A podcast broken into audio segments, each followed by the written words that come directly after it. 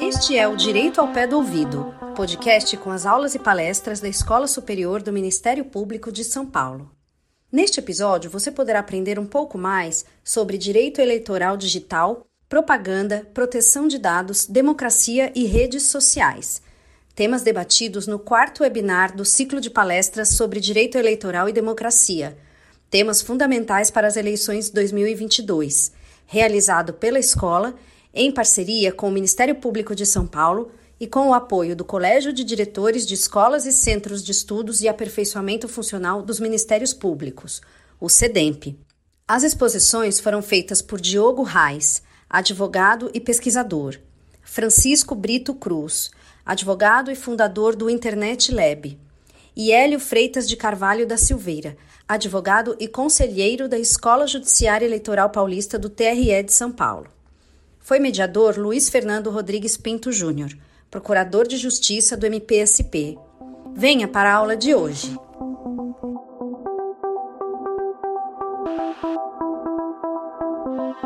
Quero agradecer o convite da Escola Superior do Ministério Público de São Paulo e elogiar essa iniciativa eh, de debater temas eh, sensíveis eh, às eleições de 2022, que não serão eleições fáceis Serão eleições que prometem muita atenção e é muito oportuno a reflexão, o debate que aqui acontece em outros episódios também. O tema de hoje é um tema absolutamente controverso. Eu tenho para mim que nós estamos no olho do furacão de um processo não terminado e que, que nós não temos grandes respostas ainda. Seria do nosso desejo que tivéssemos respostas, mas nós não as temos. Né? É, bem, é bom de lembrar que nesse último período da democracia brasileira, que vai de 88, 1988, com a edição, com a promulgação da nova Constituição, até 2008, nós tivemos eleições periódicas e a consolidação de uma lei eleitoral, a Lei 9.504 de 97. É, e nesse período foi marcado por algumas crises, crises importantes na nossa República, mas que íamos uh, sobrevivendo a elas, né? é, crítica, crises que marcaram profundamente o direito eleitoral e que foram, de alguma maneira, é, limitando o desenvolvimento da nossa propaganda eleitoral como nós conhecíamos até então. Né? A Lei 9.504, que foi editada em 97, ela tinha como propósito, é, quase 10 anos depois da Constituição, ela tinha como propósito ser uma lei é, permanente para as eleições. Lembrando que antes nós tínhamos uma lei para cada eleição, o que permitia um grau de casuísmo muito grande. Né? Então, eh, se criou a Lei 9.504, foi um esforço do Congresso Nacional a criar uma nova lei eleitoral, eh, uma lei dos partidos políticos também, e pensava a propaganda como uma festa cívica, né? como uma festa da democracia, como uma possibilidade de eh, transmitir ao eleitor os programas dos candidatos. E, como eu disse, como havia um momento, como aconteceram diversas crises, que eu nem preciso nominar, mensalão, petrolão, é, impeachments, é, toda essa crise no período que vai até 2008, é, a, o, a propaganda eleitoral, no meu sentir, ela foi sendo limitada, ela foi é, tendo cada vez mais restrição. Lembrávamos há pouco da possibilidade de termos outdoors na cidade, né? Então, é, proibiu-se o outdoor porque ele tinha um custo muito alto. Havia showmícios, né? Então se proibiu também os showmícios. Havia distribuição de brindes, doutor Luiz Fernando, né? com camisetas, bonés, canetas. Também isso foi proibido. É, e uma série de limitações no tamanho das placas, na possibilidade de pessoas na rua, foi se criando também um controle muito efetivo sobre a prestação de contas. Então, todos os mecanismos para é, que, no meu sentido, foram diminuindo é, o espaço de propaganda eleitoral. E aí, nós temos um fenômeno, a partir de 2008, muito curioso, é, que vai coincidir com essa restrição cada vez maior da propaganda eleitoral. É, a partir de 2008, nós temos o desenvolvimento de algo que eu, que eu acho bem curioso, e o Diogo e o Francisco podem me corrigir, que é a criação do smartphone. Né? Tivemos, a partir dali, um smartphone e o desenvolvimento cada vez maior das redes sociais. A combinação do smartphone, que é um computador de mão, com as redes sociais, é, possibilitou né, um novo campo para que, que a propaganda eleitoral, que estava ali sendo cerceada de alguma maneira, estava sendo restringida, melhor palavra para usar, nas ruas, por conta das crises que sofrimos e das limitações, ele encontrou um campo ali oportuno né, de ocupar as redes sociais e de ocupar esses smartphones. Quer dizer, a propaganda passava a estar na mão das pessoas, ali muito próximo das pessoas. Né? E é, esse processo ele vem se desenvolvendo cada vez mais. E nós aqui estamos aprendendo a conviver com esse, com esse, com esse processo. Porque também é, as redes sociais, para que ela pudesse, e é uma crítica que eu faço, para que ela pudesse ter o alcance, prender a atenção do internauta, né, uma palavra que tem alguma restrição de uso, mas da, da pessoa ali, do, do freguês das redes sociais, né, ela precisava chamar atenção, ela precisava é, envolver as, as, pessoas. Né? Então, é, nós tivemos aí nesse período problemas e descobertas, né? ou é, descobertas e problemas. Por exemplo, a, a busca pela verdade factual, né? a verdade dos fatos. Agora, a verdade factual ela está sendo mediada por aquele colaborador né, informal que gera o conteúdo nas redes sociais. É a partir da leitura dessa pessoa sobre os fatos que nós temos ali. E nem sempre corresponde à verdade factual. Né? Nós tivemos também a descoberta, e, e aí um, um, problema, que foram o desenvolvimento de grandes big techs, né? de grandes big techs é uma redundância, mas big techs uh, imensas, né? que dominam praticamente todo o mercado uh, da tecnologia. Uh, há um trabalho muito bom sobre a superindústria do imaginário do professor Eugênio Butti, a qual recomendo a leitura, que ele demonstra uh, o poder e o valor que essas empresas de tecnologia, é, praticamente seis ou sete, dominam todo o, cenário dessas redes que nós aprendemos a conviver. Né? Há uma sociedade do espetáculo instantâneo, né? Eu chamo a gente é, na, na, na, sociologia se desenvolveu a ideia de uma sociedade do espetáculo, mas eu, eu, eu gostaria de acrescentar uma palavra instantâneo, né? Que ela é imediata. Nós ficamos mais mais urgentes. O mundo ganhou uma velocidade nesses nessas plataformas, né? E um fato que está agora na timeline pode não estar no momento seguinte e eu preciso criar cada vez mais é, impacto para que ela tenha importância e relevância e possa conquistar é, likes, né? Nós temos a questão dos algoritmos, né? Que vão identificando a preferência das pessoas por determinadas páginas e discursos. Nós tivemos nessas redes sociais, e esse é um problema que vem sendo combatido, mas que nós tivemos aí um período sobrevivendo a isso, dos discursos de ódio, né? Muito espalhado pelas redes sociais, que é um problema gravíssimo, né? Em que a difusão de, dessas opiniões, nem sempre democráticas, eram espalhadas pelas redes. A contundência das opiniões, né? É, todo mundo com é, palavras muito duras, né? respostas muito, muito acerbas, muito desmedidas é, para responder um outro. Muitas vezes a gente, nós próprios, nos enganamos no, no WhatsApp, no, numa rede de mensageria qualquer, vê uma mensagem, não leu direito, responde de uma forma atravessada. Então, são, são momentos que nós temos que ir desenvolvendo eh, e aprendendo com isso. Nós temos aí a criação de umas figuras importantes, que são as celebridades e os influenciadores né, nas redes sociais, né, cada vez mais com curtidas, com seguidores. Isso tudo faz parte do nosso universo. Convivemos isso, precisamos aprender se isso é bom ou é ruim para uma sociedade, mas o excesso de narcisismo né, das pessoas se exibindo, exibindo é, seus bens, suas viagens, suas preferências, né? se isso realmente é uma. Enfim, nas suas muitas variantes né, que nós temos com isso. Nós tivemos a difusão da desinformação, e isso é muito grave, isso tem a ver um pouco com a, verdade, a fuga da verdade factual, né? a derrubada da verdade factual, a desinformação espalhada pelas redes. E o que é pior, o que é mais grave, o uso descontrolado de dados, né? Já se, diz, se dizia no passado, já um pouco superado isso, é, que os dados eram um novo petróleo, né? Então, como que esses dados coletados poderiam ser manuseados para fins não democráticos, né? E isso nós vimos a interferência, se diz, né, interferência russa em muitos processos eleitorais pelo mundo afora, Brexit, Escócia, Estados Unidos e há quem diga no Brasil, né? Então, é, são tudo isso foram as descobertas que tivemos nesse período que vai de 2008 até chegar em 2022.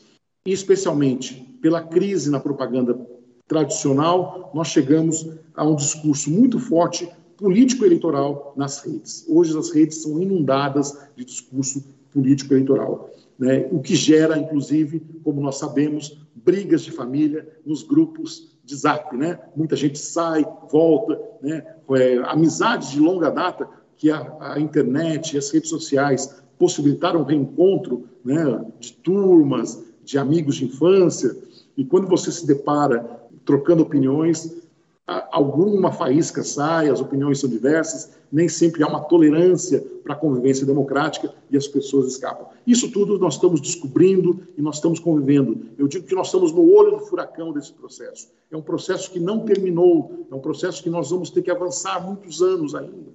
E que a legislação vem buscando delimitar esse espaço. O Brasil foi inovador, é, foi um dos pioneiros e aqui o trabalho do Diogo, do Francisco, foram notáveis também na colaboração disso, no Marco Civil da Internet. Isso foi uma conquista da nossa, da nossa república, da nossa, do nosso país. Ele é um exemplo para muitos países, o Marco Civil. A Lei Geral de Proteção de Dados também é uma conquista, né? também estamos perseguindo. Há um debate muito grande no Congresso Nacional sobre a, a lei das fake news, chamada Lei das Fake News, projeto de lei das fake news. Nós estamos tentando aí delimitar o espaço para essa convivência democrática. Nós temos um problema agora que nós vamos, mais uma vez, entrar no processo eleitoral, já estamos no processo eleitoral, e há uma preocupação muito grande, mais uma vez, do Poder Judiciário. Né? É, completamos esse ano 90 anos do Código Eleitoral, 90 anos é, do estabelecimento de uma justiça eleitoral, do voto feminino, né? são conquistas que nós trouxemos ao longo do século XX até agora. E a justiça eleitoral ela foi fundamental para administração e gestão das eleições e o combate de fraudes. Né? Eu faço esse paralelo porque, nesse instante, também a justiça do país ela se vê aí tentando é, limitar, tentando entender, organizar e, de alguma maneira, monitorar para que evite conflitos, né, para que se evite conflitos no processo eleitoral. Essa é a postura que tem sido feita pelo Supremo Tribunal Federal, em inquéritos lá, que já foram até relatados aqui no, nos primeiros momentos desses encontros que são realizados aqui pela Escola Superior do Ministério Público, com o ministro Alexandre de Moraes, né, das preocupações que tem sobre esse tema e a sua, a sua intervenção agora em relação a uma rede de mensageria de uma rede social, né, que é o Telegram. Ainda estamos vendo o que aconteceu, um episódio absolutamente recente. O TSE tem desenvolvido aí um protocolo para que as, as empresas colaborem com o processo democrático e façam é, algumas medidas que possam evitar uma interferência indevida no processo eleitoral. Inibição de envios, né? isso nós aprendemos, como trouxemos de outros, de outros locais. Né? Antes nós podíamos enviar é, uma mensagem para um número indistinto de pessoas, isso foi limitado. Né? Quando se vê que aquela, aquela mensagem está sendo muito reproduzida, a gente sabe que há uma limitação, é possível enviar. Você consegue até enviar para mais pessoas, mas com mais dificuldade. Há uma identificação quando se publica alguma coisa relativa à, pandemia da Covid-19, né? já vem um selo, porque muita desinformação foi praticada em relação ao tratamento, a questões da Covid-19 e nesse, foram necessários, foi necessário uma intervenção também em busca das redes sociais para que evitasse a disseminação de desinformação. Então se criou um selo e esse mesmo selo tem sido criado para o processo eleitoral. Né? Você publica alguma coisa relativa às eleições e já se coloca lá o selo com um link para dirigir para obter a informação correta. Empresas de checagem de fatos, né? Nós tivemos esse desenvolvimento, checando as informações que estão cada vez mais na rede. Há, então, um compromisso das plataformas, dessas big techs, né, trazendo aqui uh, a preocupação com a democracia no mundo. Porque eu confesso para vocês uma certa perplexidade, é, um, é algo que eu não tenho muito claro, é mais uma vasta emoção e um pensamento perfeito. Se, é, numa indagação que eu faço aqui lateral, se é, de 2008, com o desenvolvimento dos, dos smartphones e das redes sociais, mesmo que diante daquelas crises que vivíamos, que eu fiz menção aqui na propaganda, se nós temos uma democracia melhor no Brasil e no mundo ou não, com essas com esse desenvolvimento tecnológico. É uma indagação que ainda não tem uma conclusão, mas que tem me feito cada vez mais. Melhoramos ou pioramos na democracia no mundo a partir do uso da tecnologia? Eu tenho confiança, tenho esperança que a gente possa melhorar muito, mas é um processo de aprendizagem. Né? Nós estamos nesse processo, nós estamos nesse, nesse meio da confusão, né? estamos aprendendo a conviver. E o compromisso das plataformas com uma gestão melhor dos negócios, que não monetize é, discursos de ódio ou páginas que atentem contra a democracia, que façam a remoção de alguns perfis, que corrijam a desinformação, que evite a proliferação, que deixe de ser território de ninguém, né, e que possa ter essa, essa, esse desenvolvimento. É claro que isso também não, não é uma postura apenas das redes sociais. Isso exige um compromisso de nós todos, também nós, usuários dessas plataformas. Nós aprendemos que nós temos que ter cuidado com o que a gente coloca nas redes. A gente tem que ter ali uma cautela. A gente tem que aprender a conviver nesse espaço democrático sem tanta veemência, sem tanta contundência, né? nos acomodarmos é, nesse, nesses ambientes. Né? Mas, essencialmente, o compromisso das plataformas, e isso vem um pouco também das preocupações que o Congresso americano teve com as plataformas. Né? A discussão sobre monopólio nos Estados Unidos é algo que constrangeu as plataformas a melhores práticas. E eu não digo só em relação à eleição, ou em relação ao processo democrático, mas na vida e sociedade. Né? O cuidado com a publicidade infantil, o cuidado com mercancia né? de bens proibidos, é, enfim, uma série de preocupações em que se trouxe ali é, a partir da, da pressão que se fez no Congresso americano sobre essas plataformas. Elas também, aí, esse processo ainda, é, nós estamos aí vendo o desenvolvimento. A legislação eleitoral, eu trago o tema aqui para essencialmente eleitoral, se preocupa também com isso, né? se preocupa com essas com a, com, a, com a, nossa convivência, como já disse, a preocupação do Supremo Tribunal Federal e do TSE e a, a mudança de postura das plataformas. É, na legislação eleitoral, nós temos aí cada vez mais o aprimoramento na legislação e nas resoluções baixadas pelo Tribunal Superior Eleitoral. É possível a limitação do envio e das mensagens que são transmitidas quando ofende a honra das pessoas. Né? Se limitou, se, se proibiu disparos em massa, como antigamente acontecia. O telemarketing também é proibido, ainda que por outro meio a necessidade do impulsionamento. A legislação inovou a partir de determinado ponto, recentemente, e permitiu que o candidato possa fazer o impulsionamento de mensagens de natureza eleitoral, desde que positivas, né? desde que sejam mensagens é, positivas. Mas não é qualquer um que possa fazer esse impulsionamento. Ela só pode ser feito por candidatos, partidos, coligações e agora federações, né? que é. Uma novidade há uma proibição, há uma preocupação em relação aos influenciadores, e essas palavras, essas, essas preocupações, depois o Diogo e o Francisco poderiam explorar mais. Há uma preocupação com os cadastros é, que são legados às campanhas, né? a questão do consentimento para recebimento dessas mensagens de natureza eleitorais e a opção de descadastramento. Em relação à, à resolução, à questão de propaganda, de proteção de dados, é bom de anotar, é bem de anotar, que há uma série de restrições agora no tratamento de dados né, para fins de propaganda eleitoral, que deve respeitar a finalidade para a qual ele foi coletado e fazer a consulta sempre que for necessária. Essa preocupação em proteção de dados, eu acho que o Francisco depois pode explorar muito melhor do que eu, é, porque tem se desenvolve pesquisa sobre esse tema, ele, ele mereceu agora da, da legislação uma plataforma, uma preocupação muito grande a ponto de que eu brinco que as campanhas agora elas precisam ter um advogado, né, precisam contratar necessariamente um advogado, é, é necessário a contratação de um advogado, de um contador e de um gestor de dados, de um sistema ou de uma gestão de dados, para que possa ter é, a, a, coleta, esse canal de, informa, de comunicação e a confirmação da existência do tratamento de dados e formular pedidos de eliminação, enfim, ter essa correspondência. É mais uma atribuição para as campanhas eleitorais. Eu gostaria de, de concluir aqui a minha primeira exposição, a minha primeira intervenção, para dizer o seguinte: eu queria dar uma palavrinha sobre o Telegram e sobre os episódios que nós sofremos aí, nesse, que nós vivenciamos, né, enquanto sociedade, enquanto Brasil, enquanto partidos políticos, candidatos, operadores do direito, promotores, juízes, né, procuradores.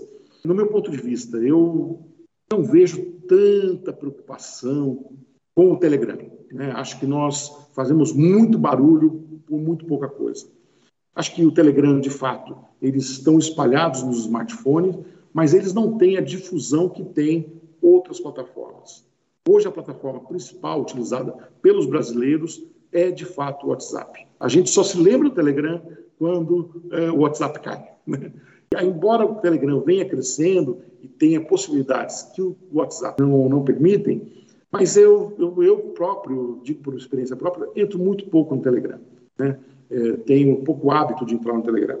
Eu, eu sei que é, ele se, se propõe a propósitos nobres, mas também sei que ali não é um ambiente muito fácil de operar e não está tão disseminado entre os brasileiros. Então eu não tenho essa preocupação. O que ele tem servido, na verdade, é para que grupos queiram operar de maneira irregular difundam para outras plataformas. Nós temos plataformas que são mais usuais dos brasileiros, que são, de fato, WhatsApp e YouTube, né?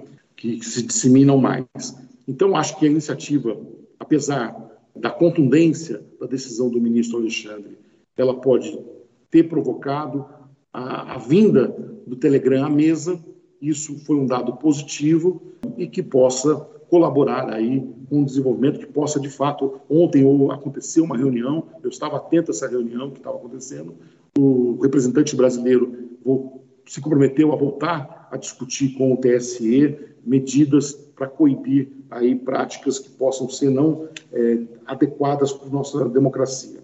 Agora, uma preocupação, eu quero voltar aqui. As, tudo isso que nós falamos sobre o desenvolvimento da democracia, sobre as redes sociais, sobre a migração para plataformas, elas são importantes, mas elas não devem ser a única preocupação nossa enquanto operadores, operadores do direito. Eu tenho visto, tenho sentido que o abuso dos meios tradicionais de fazer campanha, eles estão operando. E nós jogamos todas as luzes para as redes sociais e vamos, estamos descuidando daquilo que é o tradicional. Não podemos descuidar do tradicional. Então, embora seja uma mesa para debater democracia, proteção de dados, redes sociais, plataformas, eu fico atento, quero estar atento ao que está acontecendo eh, nas práticas tradicionais, não podemos descuidar. O uso inapropriado de pronunciamentos oficiais em rede. Temos visto isso na televisão. Programas sociais criados em anos de eleição. Publicidade oficial de todos os governos, de todos os governos em excesso. É, inaugurações de obras públicas, né? É, aumento de servidores públicos em anos de eleições, criação de programas sociais, campanha antecipada, prematura. Né? Então, redes sociais são importantes, plataformas são importantes, mas, em paralelo, a velha e boa campanha continua viva e operante. E nós precisamos estar com os olhos atentos para evitar os abusos. Tudo uh, que diz respeito às práticas que possam acontecer no meio digital, elas também podem ser objetos, como a resolução, como a lei diz, objetos de abuso, né, sancionados pela lei é prevista lá de abuso, mais de poder econômico, enfim. Que a, a, própria definição dessas plataformas é algo em construção ainda, né? Se são agências de publicidade, se são meios de comunicação, o que são as redes sociais é um desafio também ainda para a nossa academia, né, a qualificação dessas redes sociais. Mas eu, eu faço alerta por estar aqui entre amigos né, da, da promotoria, da procuradoria, que fiquemos atentos também aos meios tradicionais de campanha eles estão aí. Né? Eles não, não abandonaram de vez as ruas e migraram totalmente. Então, com essas breves considerações, eu agradeço a oportunidade de falar aqui da tão prestigiosa assistência. Muito obrigado.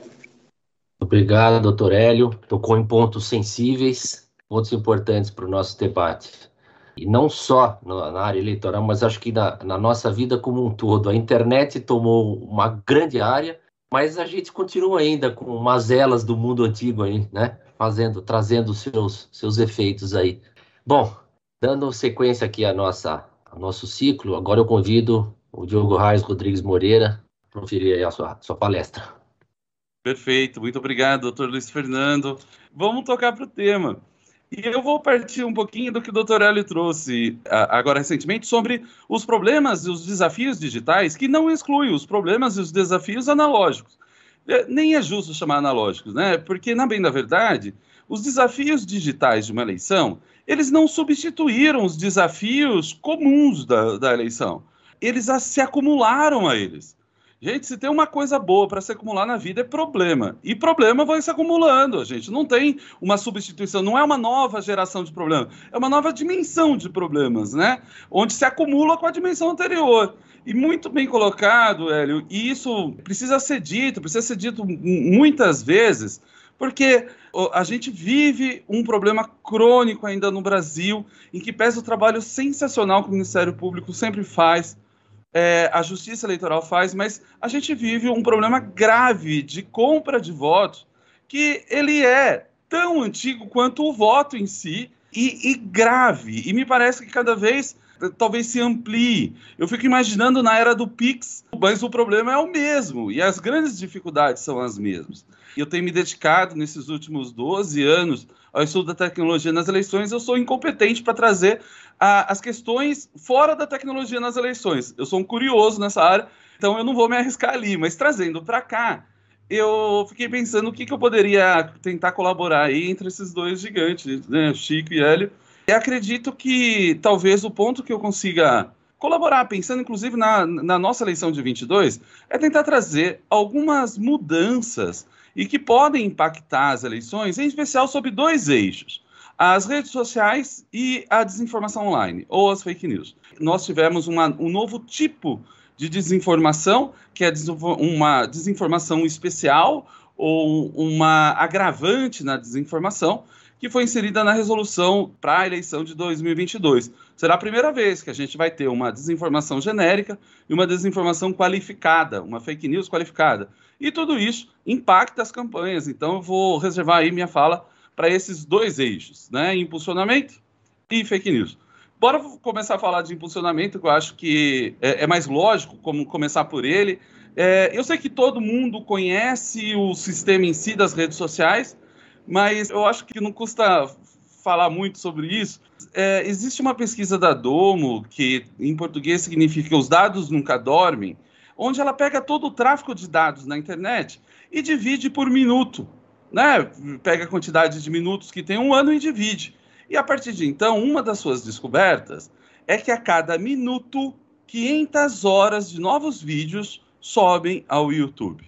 Essa dimensão às vezes escapa da nossa visão perceba uma coisa: se hoje todas as pessoas aqui presentes resolverem largar tudo da sua vida só para assistir novos vídeos no YouTube, provavelmente, por mais saudáveis e vida longa que todos terão, desejo que, que, que isso aconteça a todos, provavelmente terminarão a vida e não assistirão os vídeos que subiram hoje.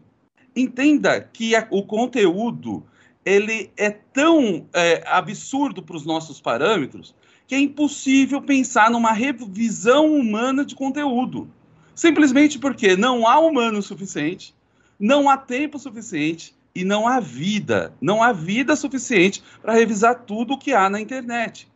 A partir daí, a gente passa a entender que o processo de moderação, de revisão ou de controle também necessariamente deve ser tecnológico porque a tecnologia não tem um ciclo de vida como os humanos, não tem ah, outros desafios como, como os humanos e pode ser programada para isso. Ela agirá de modo perfeito, como talvez os humanos não agiriam, mas acertará tanto quanto? Depende. Em algumas matérias, a inteligência artificial que olha esse conteúdo da internet vai muito melhor que a gente. Em algumas outras matérias, vai muito pior. Então, basta imaginar uma informação no qual um prefeito diz que construiu 10 escolas, a gente vai ter que buscar e procurar para ver se foram 10 escolas. a tecnologia talvez possa ver isso muito mais rápido que a gente. Talvez uma informação dizendo que a Organização Mundial da Saúde é, aprovou tal coisa. Talvez seja muito mais fácil para uma inteligência artificial verificar e vincular uma coisa com a outra. Agora, inclinações, entonações, discurso, às vezes discurso de ódio, construções sutis, o sarcasmo. Como identificar isso tecnologicamente? Tem melhorado, mas há muitos desafios, muitos desafios. Eu queria mostrar, talvez nessa primeira parte, que a gente está lidando com algo que nós não conseguimos resolver.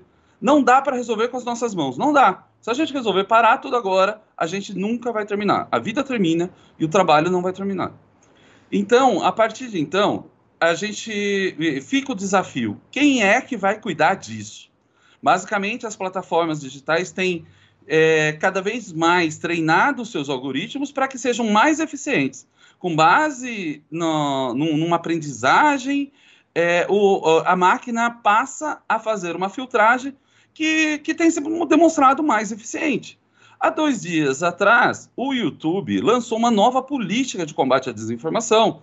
Eu e o Chico, aliás, estávamos no, no lançamento com o pessoal do YouTube é, do global e também brasileiro, e conhecendo diversos, diversas flexões que, que, que foram ajustadas para olhar especificamente para a desinformação, que daqui a pouco eu vou falar um pouquinho sobre ela, a desinformação qualificada, a desinformação que se refere diretamente à integridade eleitoral. Então, há um esforço, um esforço grande. Esse esforço, ele ainda não é suficiente. Parece que nenhum esforço no mundo ainda é suficiente para enfrentar esses dilemas. O que nos cabe, então, é talvez ir por camadas e tentar, assim como os problemas se amplificam, que as soluções também se amplifiquem. E assim, multissetorialmente, tentando enfrentar esses nossos desafios. Bom, de uma forma geral, a gente está acostumado a usar as redes sociais e essa conexão do smartphone com as redes sociais que o Dr. Hélio fez, é, é, ela é perfeita para explicar a, é, essa apropriação, né? está na sua mão. É, ele é sinestésico, é, é algo mais alegórico do, do, do que apenas um registro ah, realmente a informação está na palma das suas mãos e, e, e, nela você também tem a possibilidade de determinar, criar o seu conteúdo. Então, em, todo, é, em toda essa questão, é, como lidar com conteúdo criado que se refere ao, ao, aos temas eleitorais? Não é nada fácil, porque a gente parte de uma lógica no direito eleitoral que é, o controle seria a forma da gente prezar ou fortalecer a igualdade ou a isonomia já que busca-se o, o, equiparar os candidatos. Então, o controle da, do rádio, o controle da televisão, o controle da, do plano de mídia, tudo isso na internet se esvai. A gente não tem mais canais. A gente tem, na verdade, a, a difusão de conteúdo. E daí fica difícil de você conversar com bilhões de pessoas. É muito mais fácil conversar com 12 emissoras. É diferente. Então, esse desafio acaba colocando o eleitor também no meio do jogo. Costumo dizer que é curioso porque o jogo faz com que os eleitores sejam o, seu, o grande objetivo, mas o papel de plateia parece um papel ainda muito próximo dos eleitores. Quando no campo digital, todos eles descem a campo. E a gente tem essa atividade. E a justiça eleitoral não é e nem quis ser um órgão que controla o que o eleitor pensa. Ao contrário ela quer garantir que o eleitor pense e tenha liberdade para isso. Então a gente chegou num conflito num dilema que precisa resolver. E aí, a partir de então, a gente foi valorizando a internet no âmbito das eleições. Isso foi acontecendo naturalmente e exponencialmente. Foi crescendo muito rápido. E aí, a partir desse, desse cenário, a gente teve cada vez, a, gente teve, como nas eleições de 2018, uma relevância inegável da internet. Como eu tenho estudado isso desde 2010, eu participei de evento em 2018 onde professores, eu falo que no bom sentido, mas eu sofria bullying com isso, porque os professores falavam assim, Diogo, esse negócio digital não está com nada. Eleição no Brasil, quem não tem tempo de rádio e TV não ganha. E veja o que tá, aconteceu e como que as coisas Eu falo que eu tenho gravado essa parte quando eu tô meio deprimido, eu assisto. Mentira, né? Muita maldade. Não, eu nem lembro quem falou isso, só lembro que isso aconteceu mas isso, acho que isso mostra como talvez não estava tanto no radar da maioria das pessoas, a não ser de quem pesquisa o tema, como o doutor Hélio, o doutor Chico e, e, e as pessoas que têm se dedicado ao tema. Bom, nesse conjuntão, eu queria abrir agora para esse espaço que eu falei das novidades. Vamos lá. Impulsionamento de conteúdo. É, é, a priorização paga de um determinado conteúdo. Você publica um conteúdo na rede social, gratuitamente, esse conteúdo vai ter um ciclo de vida. Ele vai chegar a algumas pessoas, ele vai ter um, um, um ímpeto e tudo mais. Esse ciclo de vida do conteúdo que você cria está muito ligado ao, ao, seu perfil naquela rede social, a, o tamanho da sua rede, o engajamento das pessoas e tudo mais.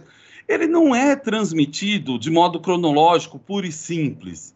Ele tem um, uma engenharia com, com centenas de critérios para poder chegar aquele conteúdo às pessoas. Esse conteúdo orgânico, ele chega de um modo diferente. Por exemplo, eu tinha um Twitter. Eu só mantinha o Twitter porque era um fracasso. E, e, e, eu poderia mostrar, provar que era um fracasso. O meu Twitter é um desastre. E aí eu, eu posso publicar, sei lá, a revelação do século no meu Twitter. Vai alcançar lá três pessoas, meia dúzia. Aí vem a Anitta, por exemplo, ela manda um oi, e, muito, e faz muito sentido. O oi dela vai alcançar muito, mas muito mais pessoas do que qualquer revelação bombástica que eu fizesse nas minhas redes. Porque a rede dela está preparada para essa disseminação. Disseminação não, para esse alcance do conteúdo orgânico. Ou seja, mesmo sem ela pagar, aquilo vai chegar a mais pessoas, vai ter mais impacto e tal. Com o impulsionamento, que é a priorização paga de conteúdo, aliás, o nome é meio ruim, porque impulsionar, a gente imagina que a gente joga ele para frente, né? Na bem da verdade, o impulsionamento ele é mais um direcionamento de conteúdo, porque você escolhe camadas de dados e inteligência para tentar acertar um determinado público. O grande objetivo do impulsionamento é você conquistar é, o público que você deseja e não conquistar mais pessoas. Não faz sentido nenhum você enviar, por exemplo, pagar para enviar uma propaganda para um milhão de pessoas, uma propaganda eleitoral, por exemplo, para um milhão de pessoas, sem definir se, nada sobre elas. Aí vai para um milhão de chineses, não vai adiantar nada. A gente quer, o, o principal do impulsionamento é encontrar a pessoa certa, as pessoas certas. Então, essa priorização paga foi autorizada pela legislação brasileira a partir da, das resoluções de 17, desculpa, da legislação 17, da reforma eleitoral 17. Em 2018 foi a primeira vez aplicada, em 2020 aplicou novamente, e o dispositivo, que é o 57C da Lei 9504 de 97, ele fala que o impulsionamento deve ser para promover ou beneficiar candidato. Pronto. O que acontece? Durante a experiência, me parece que o Tribunal Superior Eleitoral, na sua jurisprudência, passou a entender que seria para promover e beneficiar, e não ou beneficiar. Vou explicar por que eu acho isso. Porque em diversas decisões o Tribunal Superior Eleitoral entendeu que conteúdo negativo ou conteúdo contra outros candidatos não poderiam ser impulsionados. Com todo, todo respeito, e, e por favor, desconsiderem a minha opinião, porque hoje está na resolução e a resolução diz é vedada a propaganda negativa, ou seja, faz algo que a lei não fez, mas a resolução faz. Me parece que consolidou o entendimento de que é como se na lei estivesse escrito promover e beneficiar e não promover ou beneficiar. Porque se eu sou candidato e eu quero me promover, eu falo bem de mim. E se eu quero me beneficiar, eu falo mal do outro. Parece que a legislação permitia isso. Mas a interpretação do Tribunal Superior Eleitoral foi o contrário disso. E hoje, na resolução, está expressamente que é proibida a propaganda negativa com impulsionamento. Nós tivemos na eleição de 2018 uma multa à campanha do Haddad, justamente por isso.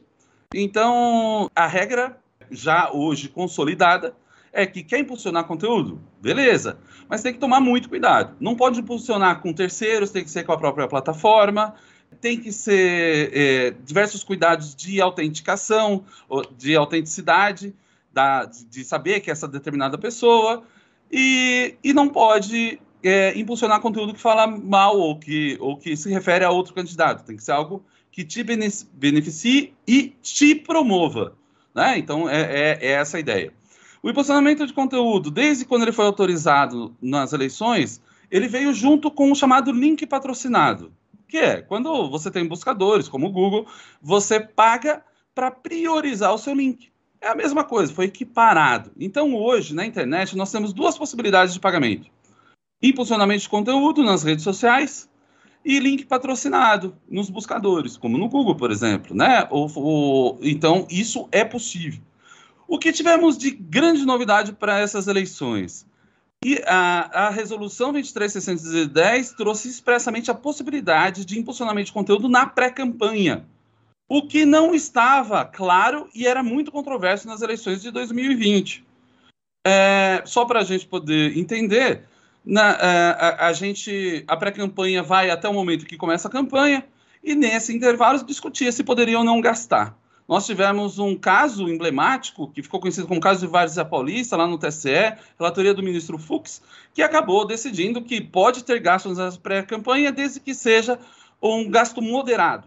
Ah, e se discutia se isso poderia ser aplicado ao ambiente digital. Tivemos vários embates. Me lembraram aqui que no, no outro ciclo, o professor Alexandre Basílio também estava, e eu pude debater com ele várias vezes a respeito disso eu realmente acreditava que a pré-campanha comportava, já que comporta gastos módicos, também comporta gastos módicos digitais. Né? Essa, um seria o gênero, outro seria a espécie, não haveria problema. O Tribunal Regional Eleitoral do Rio de Janeiro chegou, inclusive, a editar uma resolução proibindo multar ah, os candidatos. Mas, ao final, o Tribunal Superior Eleitoral decidiu que é possível sim. E hoje inseriu na campanha. E para os meus últimos minutinhos aqui falar um pouquinho de fake news ou desinformação online. A gente teve nas eleições de 2020 a primeira vez que o Tribunal Superior Eleitoral inseriu numa resolução uh, alguma regra para desinformação. A gente não tinha. A gente emprestava lá do 323 do Código Eleitoral, emprestava da injúria, calúnia, calúnia, desculpa, é, difamação, quando coubesse, emprestava de qualquer outro lugar, mas a gente não tinha o Tribunal Superior Eleitoral inseriu na Resolução 23610 o artigo 9. Nele, disse que as campanhas deveriam verificar com razoável segurança que o conteúdo que elas publicaram ou compartilharam é, são fidedignos. O, na eleição de 2020, me parece que não produziu muitos resultados. Eu vi pouco questionamento sobre isso, mas talvez agora seja a hora dele. Porque quando faz isso, talvez, é, é, me parece e, e, aqui eu deixo como, como uma discussão, me parece que traz um, uma possibilidade de uma espécie de inversão do ônus da prova. Quando eu obrigo uma campanha a provar que tem fidedignidade daquele conteúdo, quem que tem que provar que não tem ou que tem?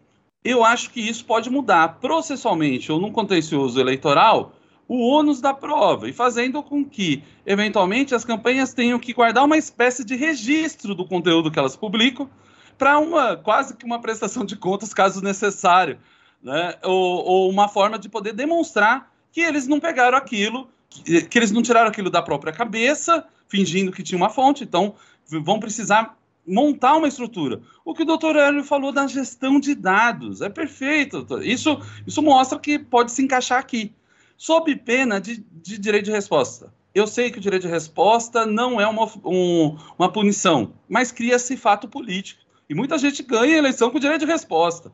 Então é importante.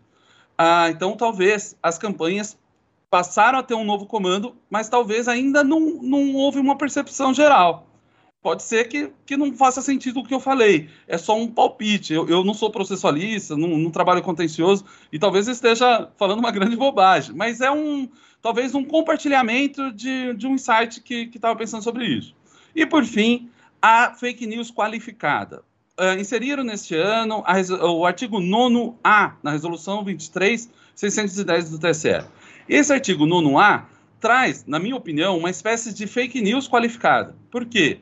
Diz o seguinte: a, a, desin, a desinformação que se refere à integridade eleitoral, então ao processo, sejamos muito claro, a gente sabe de todo o ataque que a justiça eleitoral tem sofrido, de diversas frentes, é, é muito ligado a um dos pré-candidatos, mas eu preciso dizer que há diversas frentes, frentes isso é, é, é, uma questão muito mais sensível do que parece, e, e esse conteúdo desinformacional que ataca a justiça eleitoral, a, na verdade a integridade eleitoral mesmo, né?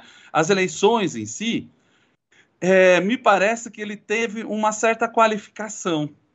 Talvez na esteira do que aconteceu no caso do deputado Francisquini, que teve o mandato cassado é, em razão de disseminação de desinformação contra a justiça eleitoral, contra a urna eletrônica, precisamente, contra a integridade eleitoral, um caso, acho que de todos nós bem conhecido, foi inserido na resolução ah, o nono A do 23, da 23610, dizendo: olha, se a fake news for integridade eleitoral, é, é passível, além de criminal, direito de resposta, também o abuso.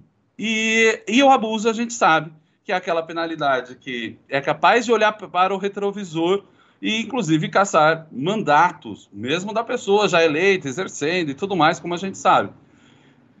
Perceba que não estou dizendo que a, a questão do abuso não está presente em outras fake news, mas a resolução só inseriu ali. Poderia ter inserido nos dois.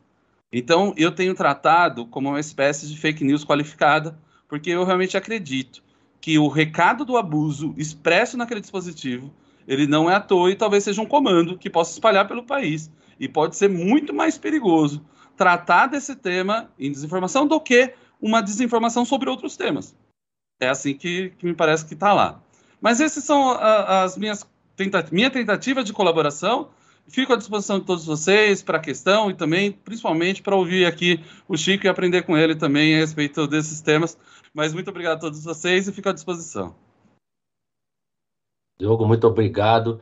Obrigado pelas suas provocações, todas elas muito, muito pontuais e bem interessantes. Eu vou me permitir e aqui resgatando um pouquinho do que eu falei a semana passada, é um pouco assustador quando todos nós paramos para pensar na dimensão desses números, né? É, e isso acontece em várias frentes.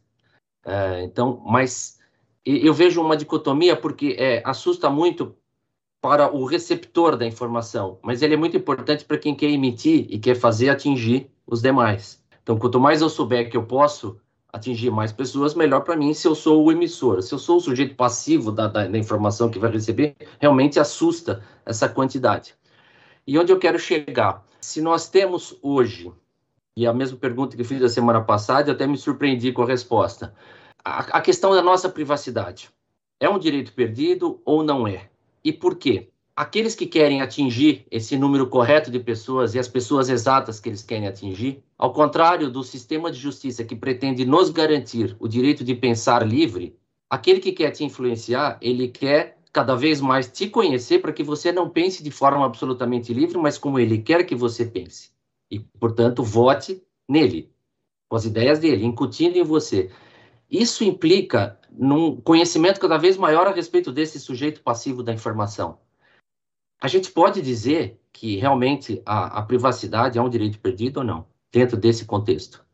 Bom, acho muito interessante a, a sua pergunta e a sua reflexão.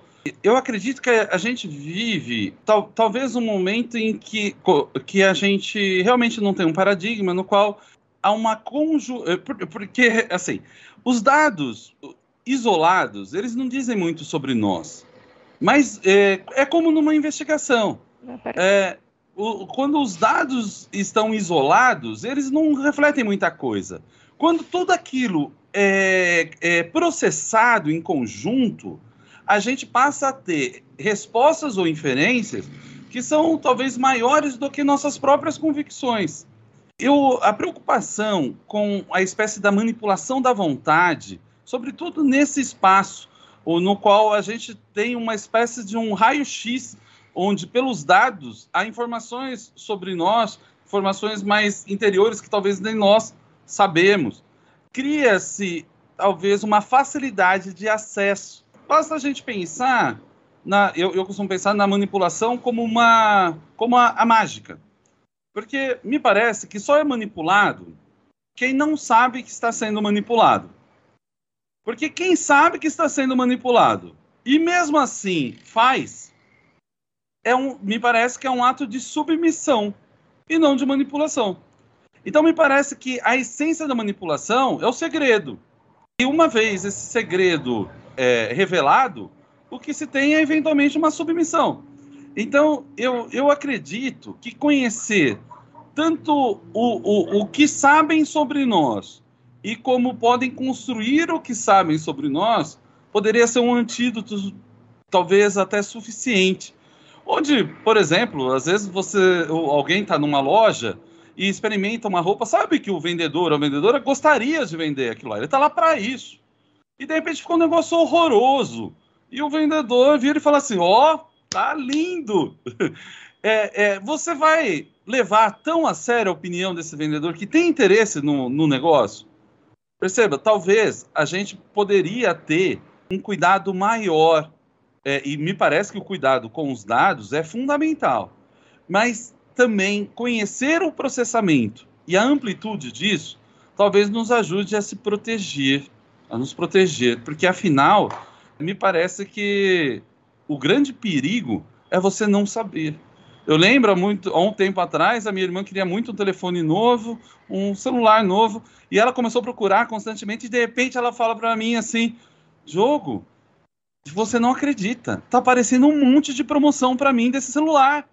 Ela falou: Deus está mandando um sinal, acho que é a hora de eu comprar. Eu falei, não é Deus, não é Deus, é o algoritmo. Então, assim, hoje todo mundo sabe disso e é muito claro, mas alguns anos atrás não tinha tanta clareza. Hoje ela já não falaria isso para mim, mas eu acho que dá para perceber como uh, esse elemento de, da falta de conhecimento talvez nos sujeite mais a essa atuação e a possível manipulação. O que sim é muito perigoso, né? Mas eu, eu, não, eu, não, sei, eu não consigo fechar, porque realmente eu acho que é algo em aberto. Mas tentando trazer um pouco de opinião para isso, eu acho que a gente tem um papel ativo muito importante nesse processo, e em especial as plataformas também, nessa conscientização e também, eventualmente, em diminuição da sua atuação. Não, um exemplo muito rápido: o Instagram, há três dias atrás, anunciou uma novidade muito importante, na qual você pode selecionar a ordem que aparece é, o conteúdo para você. Se você quer um conteúdo dos seus, das pessoas que você segue, ou dos seus favoritos, ou o conteúdo pelo algoritmo buscando te, te agradar. Até então a gente só tinha a possibilidade de olhar o conteúdo que o Instagram, por uma engenharia de dados, mandava para você né, baseado nos seus gostos e tudo mais. Agora você pode ter esse controle. Isso não existia. Isso foi dois dias atrás, dois ou três dias. Eu, eu, eu até. Bom, enfim, mas num outro momento eu vou até gravar como fazer isso, porque muita gente tem dúvida. É simples, é só colocar a ordem de classificação lá no Instagram.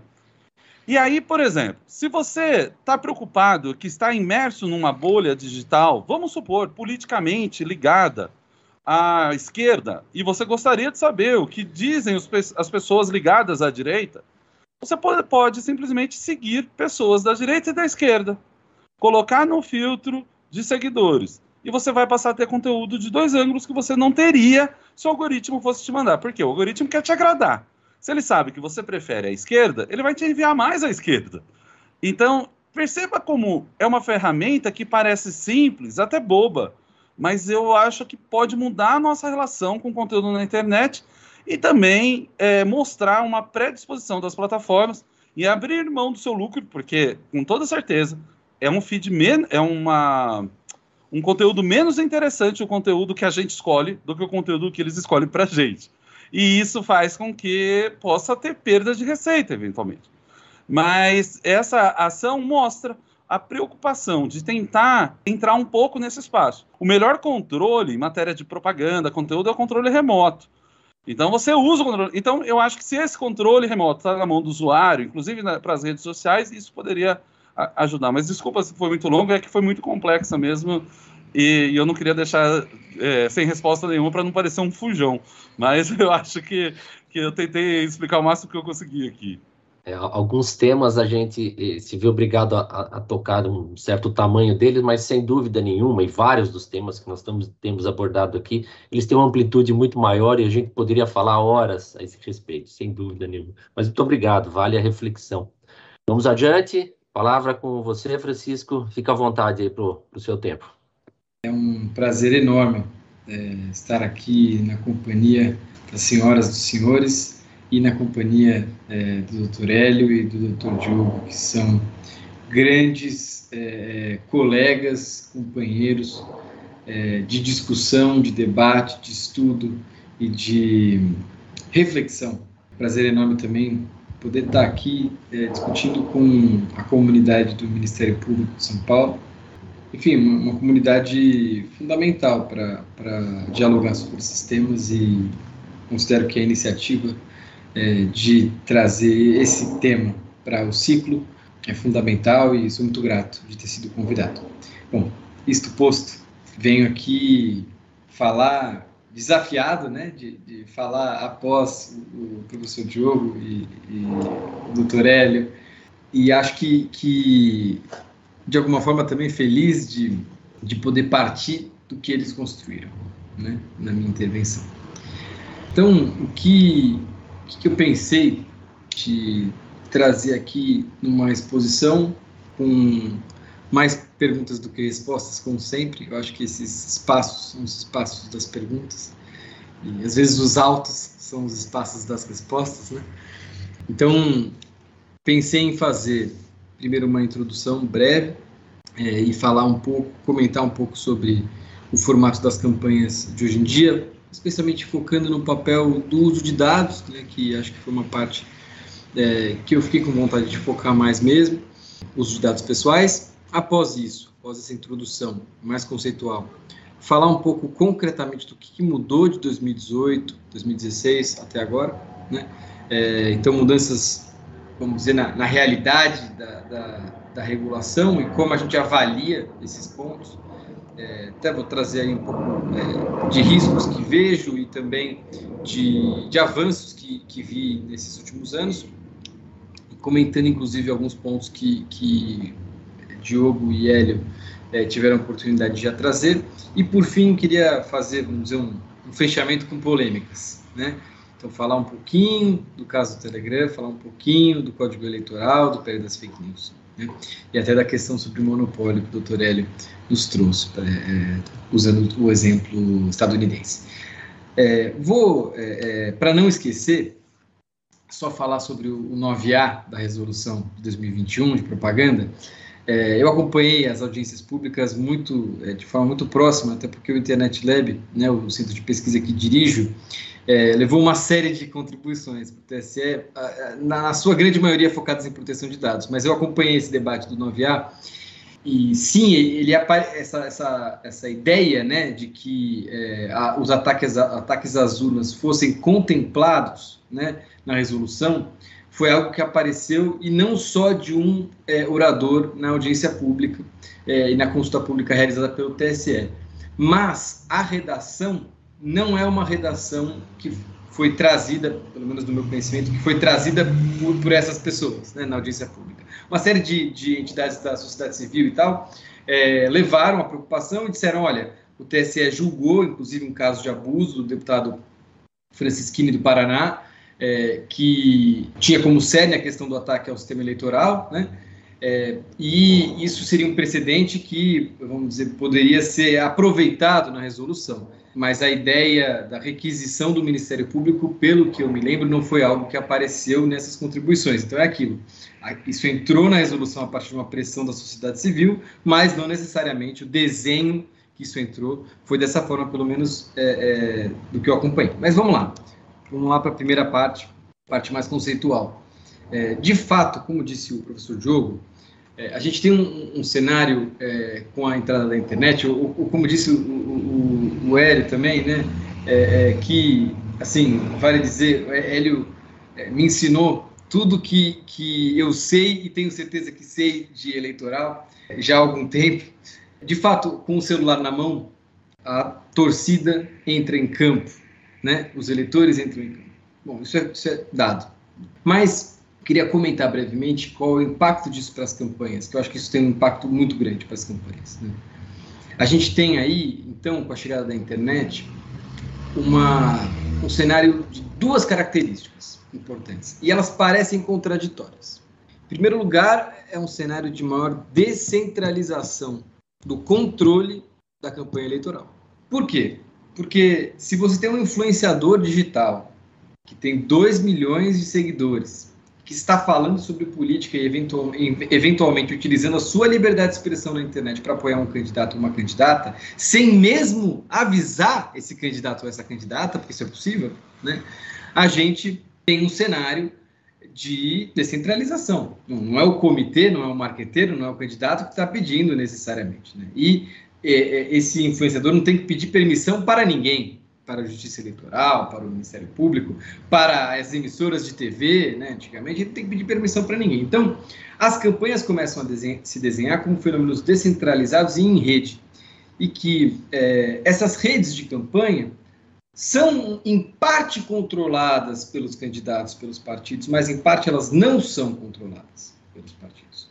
O exemplo maior disso, como disse o doutor Hélio, trouxe o exemplo da interferência russa nos Estados Unidos, na eleição dos Estados Unidos. O exemplo da interferência russa, para mim, é, é, muito emblemático, porque o Departamento de Justiça dos Estados Unidos utilizou todo o seu aparato de coleta de provas, inclusive escutas internacionais que, que foram aproveitadas pelo setor de inteligência do, do FBI, do Departamento de Justiça, que gravaram a conversa de cidadãos russos na Rússia, com é, o hiperaparato de espionagem né, que, que, e de inteligência possuído pelos Estados Unidos. E mesmo assim, o Departamento de Justiça chegou à conclusão de que os russos não entraram em acordo ou em conversa ou em conluio com a campanha a qual eles estavam apoiando, que era a campanha do ex-presidente Trump. Né? Ou seja, é, se o Departamento de Justiça assim o disse, é, eu acho que a gente pode, pelo menos, é, considerar a hipótese que esse componente não tinha uma relação de controle por parte da campanha, mas tinha uma relação de sinergia, mas tinha uma relação eventualmente tácita. E essa, essas relações, vamos dizer, essa área cinzenta, né, de relações diferentes entre esses componentes da rede é uma característica dessa descentralização. Então, quando eu falo de descentralização, às vezes alguém pode levantar a mão e dizer: isso quer dizer que as campanhas se tornam mais fracas? Porque às vezes algo pode dar a impressão de que algo descentralizado é algo mais solto, algo menos poderoso. Mas isso não é verdade. As coisas não são contraditórias. É, o que está disponível nesse momento, é, além da descentralização, é uma capacidade cada vez maior de utilização de tecnologias é, muito avançadas por parte das campanhas, é, em especial do uso de dados pessoais. Bom, é, dá até para dizer né, que é uma descentralização acompanhada por uma democratização de ferramentas avançadas de manipulação. E aí que tá, entra, vamos dizer assim, o uso de dados na história. A privacidade, antes dos do, da chegada da internet, vamos dizer assim, ela era comumente vista, né, como esse, especialmente no debate estadunidense, constitucional estadunidense, como esse direito de estar só, né, esse direito de ser deixado sozinho, ou no caso do debate constitucional brasileiro, é, a proteção à intimidade e à vida privada, né, é, é a esfera de proteção do indivíduo e de sua vida privada, o domicílio, né? É, a, e, e, mesmo em alguns casos, é, é, a extensão disso no caso do sigilo das comunicações, conectado aí com a proteção do que é vida privada. O ponto é que a chegada de tecnologias digitais que permitem o tratamento, a, a coleta, é, é, é, a utilização e, e massiva de dados pessoais a partir de computadores faz com que esses dados pessoais que são é, informação sobre nós, né, eles passem a ser utilizados é, para fornecerem um sem número de serviços e políticas públicas. Então, a gente começa a ter que olhar para a privacidade, ou, na verdade, olhar para a proteção do que é, é de titularidade do cidadão de uma forma diferente. Não é é, apenas proteger uma certa inviolabilidade, mas é proteger uma autonomia e um controle da pessoa sobre suas informações, porque certas vezes tais informações serão, terão que ser utilizadas em favor da pessoa ou em seu interesse ou a partir de uma base legal, né? Então, a ideia de proteção de dados ela surge como uma bifurcação no debate sobre privacidade, algo como a vida privada continua a ser protegida, né? Mas, ao mesmo tempo, uma parte, uma fração disso que é a vida privada, é, que é o registro daquelas informações sobre nós, passa a ter uma tutela diferente que deve permitir o tratamento em muitos casos, apesar de proibir em outros. Vale dizer algo importante sobre o valor da proteção de dados. Né? O que, que ela busca regular?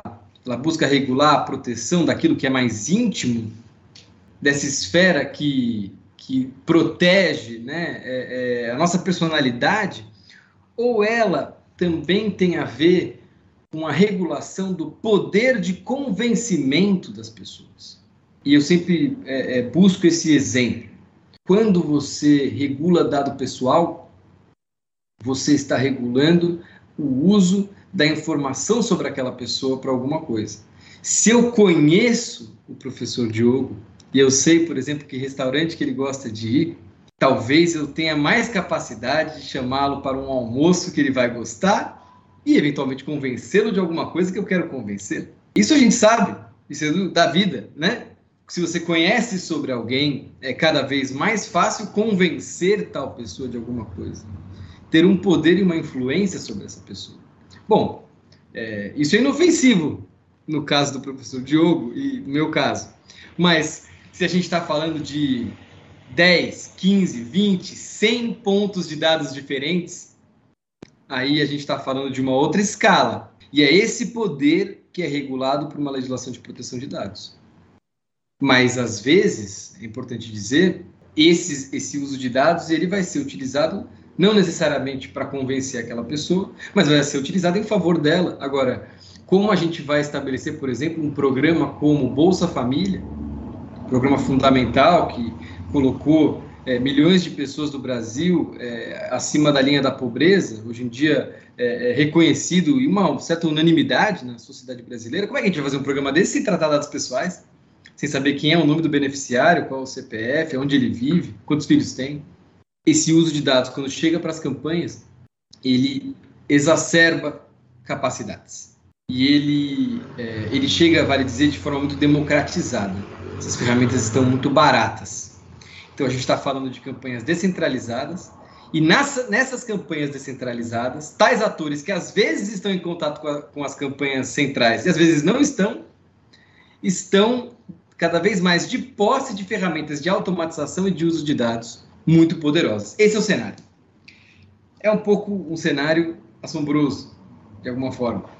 Porque será que temos ferramentas? Eu, eu entendo que a, a Lei Geral de Proteção de Dados ela nos dá muitas ferramentas para tratar dessa realidade, desde que haja uma ponte entre o direito eleitoral e a Lei de Proteção de Dados. Né? É, mas a própria concepção de propaganda, né, ela está sendo o tempo inteiro testada, como disse o professor Diogo. Né? Como pensar em propaganda se antes a gente não precisava pensar muito que era propaganda, sabíamos, era o que estava no comício, na TV e no rádio. Agora, se está na internet, é propaganda ou não? É, o que o leitor diz é propaganda ou não? Ah, não, é uma manifestação espontânea. Mas qual é a linha a ser traçada entre a manifestação espontânea e aquela manifestação que não é espontânea, né? Bom, isso é a minha introdução. Vamos lá para o que mudou. Em 2018, no começo de 2018, é, a gente teve uma sinalização da cúpula da Justiça Eleitoral muito ousada. Uma sinalização de que vamos caçar aqueles que se utilizarem de fake news nessa eleição. E essa sinalização veio a partir de uma percepção de que a campanha do presidente estadunidense Trump, né, que tinha sido cercada de questionamentos e, e polêmicas, ela poderia ser replicada no Brasil. Se ela fosse replicada no Brasil, ela seria replicada onde? No Facebook, certo? Porque o, o Trump, sua estratégia focava na compra do chamado impulsionamento, que lá não tem, não tem esse nome, mas enfim, é a mesma coisa, na compra do chamado impulsionamento e do microdirecionamento dessa propaganda com base em características pessoais, ou seja, era uma questão de proteção de dados também. Né? A Cambridge Analytica, essa empresa que vendeu para o Trump, que ficou famosíssima, ela utilizava dados pessoais. E aí apareceu o WhatsApp no Brasil, 18. Quase que o debate sobre privacidade ficou esquecido. Mas o que eu venho defender aqui é que o debate do WhatsApp ele é tanto um debate de proteção de dados quanto o debate da Cambridge Analytica.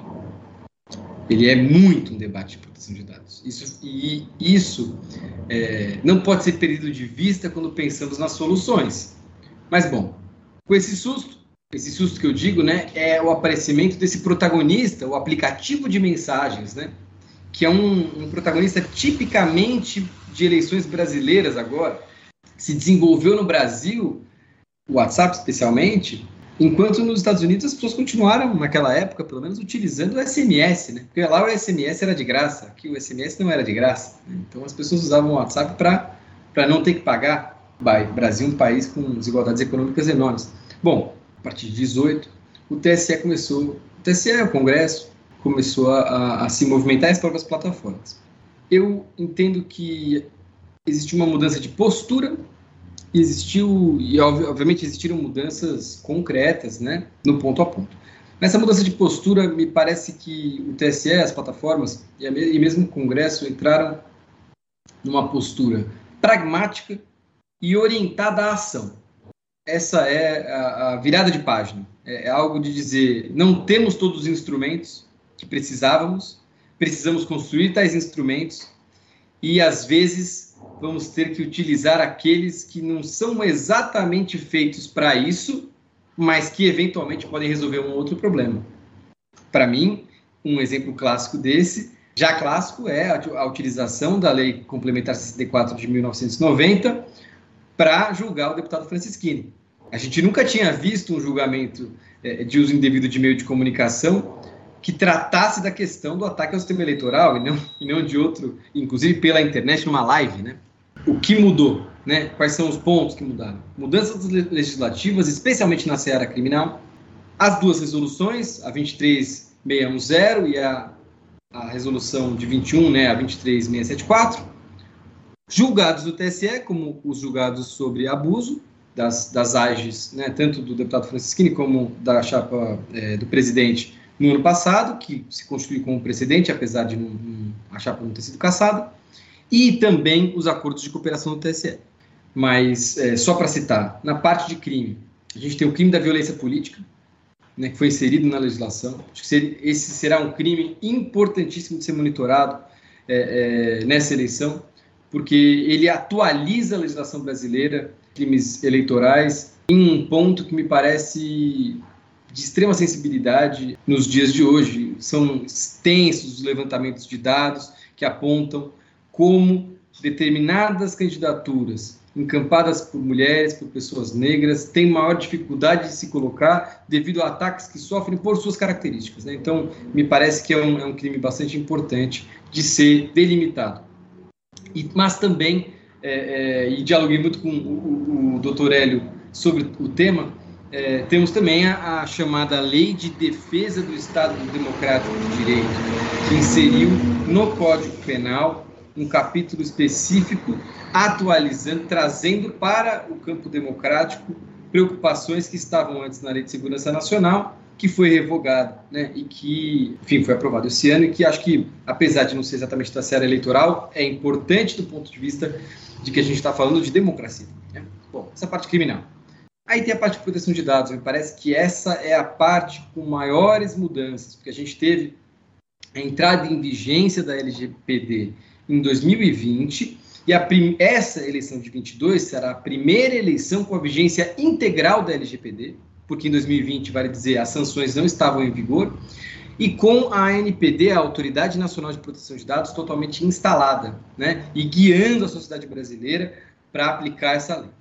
Acho que a referência central para esse debate, recomendo fortemente a leitura, é o guia do TSE e da ANPD, que foi é, lançado no finalzinho do ano passado e que demonstra uma capacidade de cooperação entre a Justiça Eleitoral e essa autoridade. E acho que ele, ele, ele estabelece as bases para essa ponte ser construída. É um documento fundamental e importantíssimo. Mas queria aqui trazer alguns pontos da LGPD para a gente é, pincelar. Primeiro ponto, fundamental. A LGPD não é uma lei que condiciona o tra tratamento de dados ao consentimento única e exclusivamente. Esse talvez seja o ponto mais importante para que a gente fique repetindo quando a gente está falando de dados pessoais. Por quê? Porque é, é, acho que pelo senso comum, pelo uso corrente, pessoas comumente dizem: ah, para tratar dados tem que ter o consentimento, para tratar dados tem que ter o consentimento, até por causa daquelas, daqueles contratos, né? Eu autorizo o uso dos dados, né?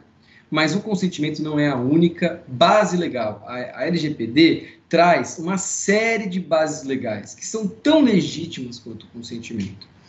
a base legal de política pública. Né? Uma política pública estabelecida em lei, como o Bolsa Família que estávamos falando.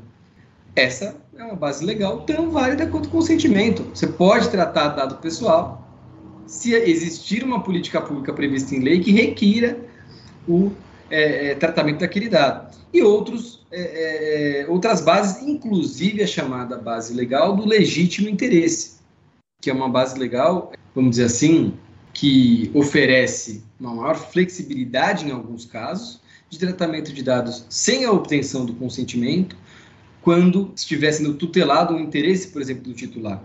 Ela é uma base legal que pode ser, pode ser utilizada para combate de fraudes, por exemplo.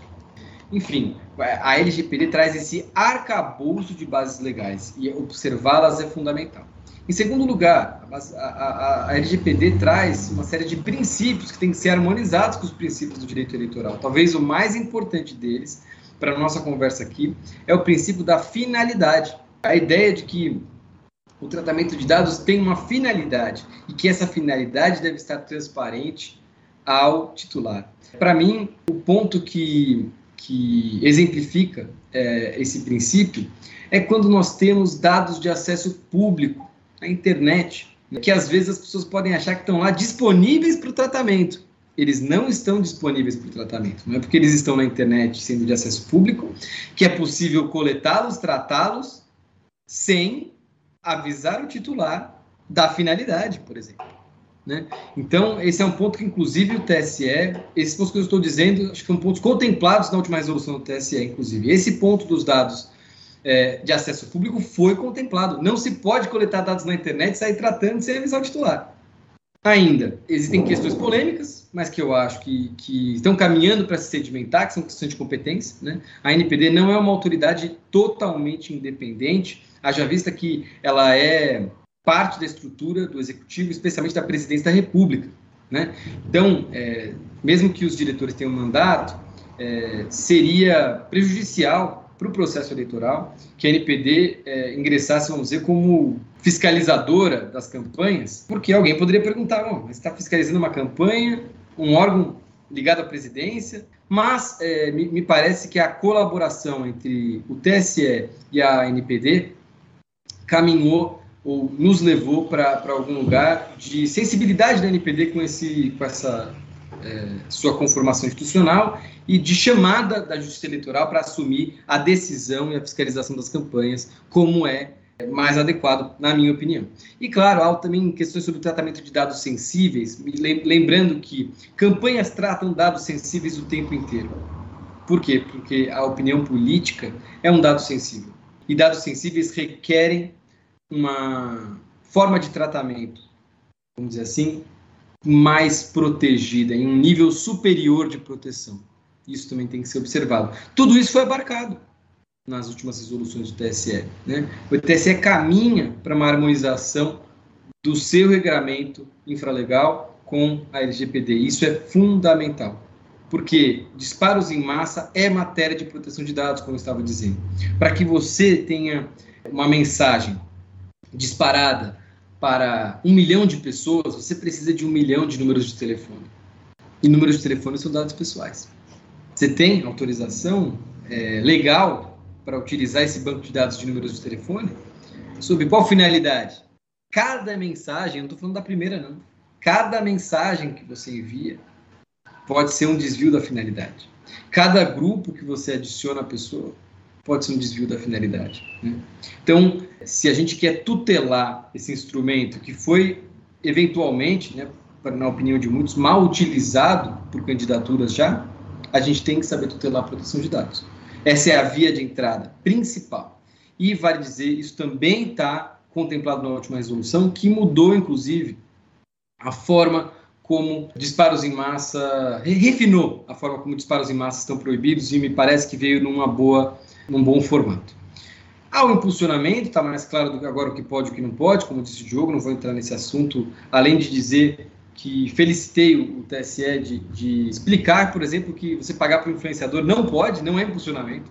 Você pagar direto para um influenciador para que ele faça campanha não é impulsionamento. Impulsionamento é aquilo, né, a priorização do conteúdo feita pela própria rede e não por aquele influenciador específico. Temos as discussões sobre abuso, como dissemos, e temos a cooperação do TSE, para terminar, que o TSE estabeleceu com as plataformas, uma cooperação voluntária, não haveria de ser diferente, não há comando legal para o estabelecimento desse tipo de acordo. Então, ele tem uma natureza, vamos dizer assim, diferente de cooperação, mas queria é, sublinhar que essa cooperação ela é dependente da aplicação das políticas privadas das plataformas. Então, o papel da sociedade em pressionar tais plataformas para que essas políticas sejam de qualidade, adequadas ao contexto brasileiro e aplicadas de forma equânime, equilibrada, sem tratamento diferencial entre candidatos, especialmente nessa última parte, acredito também ser papel da, da, das instituições, mas é, a pressão social é fundamental. É assim que a gente conseguiu, por exemplo, que as redes sociais estabelecessem regras mais adequadas ao contexto brasileiro, porque muitas vezes o grande problema é quando a regra não está em português, simplesmente, ou quando a regra ela é adequada ao contexto europeu, estadunidense, e se a gente mudar um pouquinho, ela é adequada ao contexto brasileiro. A moderação de conteúdo, que é a aplicação das regras privadas dos provedores, como disse, como disse o Diogo, ela é uma atividade industrial. E se ela é industrial, a gente sabe que em algum momento ela vai errar. Até porque numa fábrica de latinhas de, de refrigerante, vai ter uma, duas, três, cinco latinhas por dia que vão vir com algum problema. Tudo bem, não tem problema. A gente sabe que vai ter erro. Mas o ponto é se, no todo, sistemicamente, há uma preocupação e uma adequação. Por fim, as polêmicas apps de mensagem Telegram. Considero que, por mais que haja, de fato, como disse o doutor Hélio, um ecossistema a ser visto, o Telegram não está sozinho, e eu já disse é, algumas vezes, o problema de fake news, o problema é, é, de desinformação não está no Telegram, não está especificamente um ou outro aplicativo, ele está no Brasil. Né? E aí o, o, Brasil se apropria dessas ferramentas para desinformar. É, mas me, me parece uma decisão importante, um marco, mas que é um marco que precisa ser lido em conjunto com as decisões preliminares, né, com os votos de relatoria da ADPF 403 e da ADI 5527, que são as duas ações sobre os bloqueios do WhatsApp. Né? Me parece que aí a gente vai vendo como o ministro Fachin julgou, julgou um caso de bloqueio, como a ministra Rosa Weber julgou um caso de bloqueio e como o ministro Alexandre de Moraes julgou. E é a partir do pleno do STF, né, nessas ações, ou eventualmente numa análise do bloqueio do Telegram, que a gente vai ver, vamos dizer, a posição final de bloqueio na jurisdição brasileira. Temos o Código Eleitoral e o PL das Fake News, que é, são esforços, vamos dizer assim, do Congresso correr atrás do prejuízo, né, daquele, daquele contexto que eu expliquei no começo, eu acho que o Pérez das Fake News tem uma lógica muito interessante, é, que eu acho que vale a pena a gente um dia se aprofundar, que é uma lógica de entender o problema da desinformação como um problema complexo, que precisa de pressões múltiplas para ser resolvido, e que parte desse problema é uma crise de legitimidade desses sistemas de aplicação de regras privadas das plataformas. De fato, é, muito do que se reclama nas redes sociais, por causa, a partir do debate de desinformação, é que é a questão da censura. Ah, fui, fui censurado? Então, como a gente consegue garantir a legitimidade desses sistemas que as plataformas têm, dando garantias para os usuários? E, por fim, fala do monopólio, uma frase. É, Dr. Hélio falou que, que as acusações, ou a, a, as investigações sobre concentração econômica moveram as empresas nos Estados Unidos. Né? O que me preocupa desse debate sobre concentração econômica é que ele precisa ser feito ao mesmo tempo consciente com o debate de regulação de plataformas. Porque se você regula muito o setor de plataformas, é, determinando custos bastante altos para empresas como Facebook, Google, Twitter, você ao mesmo tempo estará aumentando a barreira de entrada para os competidores, porque você vai tornar aquela atividade mais custosa. Só quem tem muito recurso que vai conseguir fazer um Facebook para competir com um outro Facebook para competir com o Facebook. Então, é, às vezes regular esses grandes poderes significa recrudescer, cristalizar sua posição de dominância. Mas ao mesmo tempo pode ser importante. Né? Então há uma tensão e esses debates não podem ser feitos de forma separada. Eu acredito nos dois debates, acredito que os dois são importantes, mas a gente tem que olhar um pouco. Bom, com isso, encerro, peço desculpa se me alonguei, muito feliz de poder ter esse debate com todas e todos vocês. Muito obrigado, professor Francisco Brito Cruz, que fechou com chave de ouro aqui o debate. Então, agradeço muito a todos vocês e continuem nessa, nessa lide aí de, de se aprofundarem cada vez mais no, nos assuntos e falarem, falarem muito, fazerem podcasts, temas, congressos, seminários. E aqui o Ministério Público também está à disposição, o que for necessário, o que for preciso. Tenho aqui, como eu disse, o melhor time do mundo ao meu lado, né? essas duas moças maravilhosas e assim nós vamos seguindo em frente e buscando cada vez fazer um país um pouco melhor, cada um contribuindo um pouquinho, tá bom? Muito obrigado a todos vocês e até a próxima.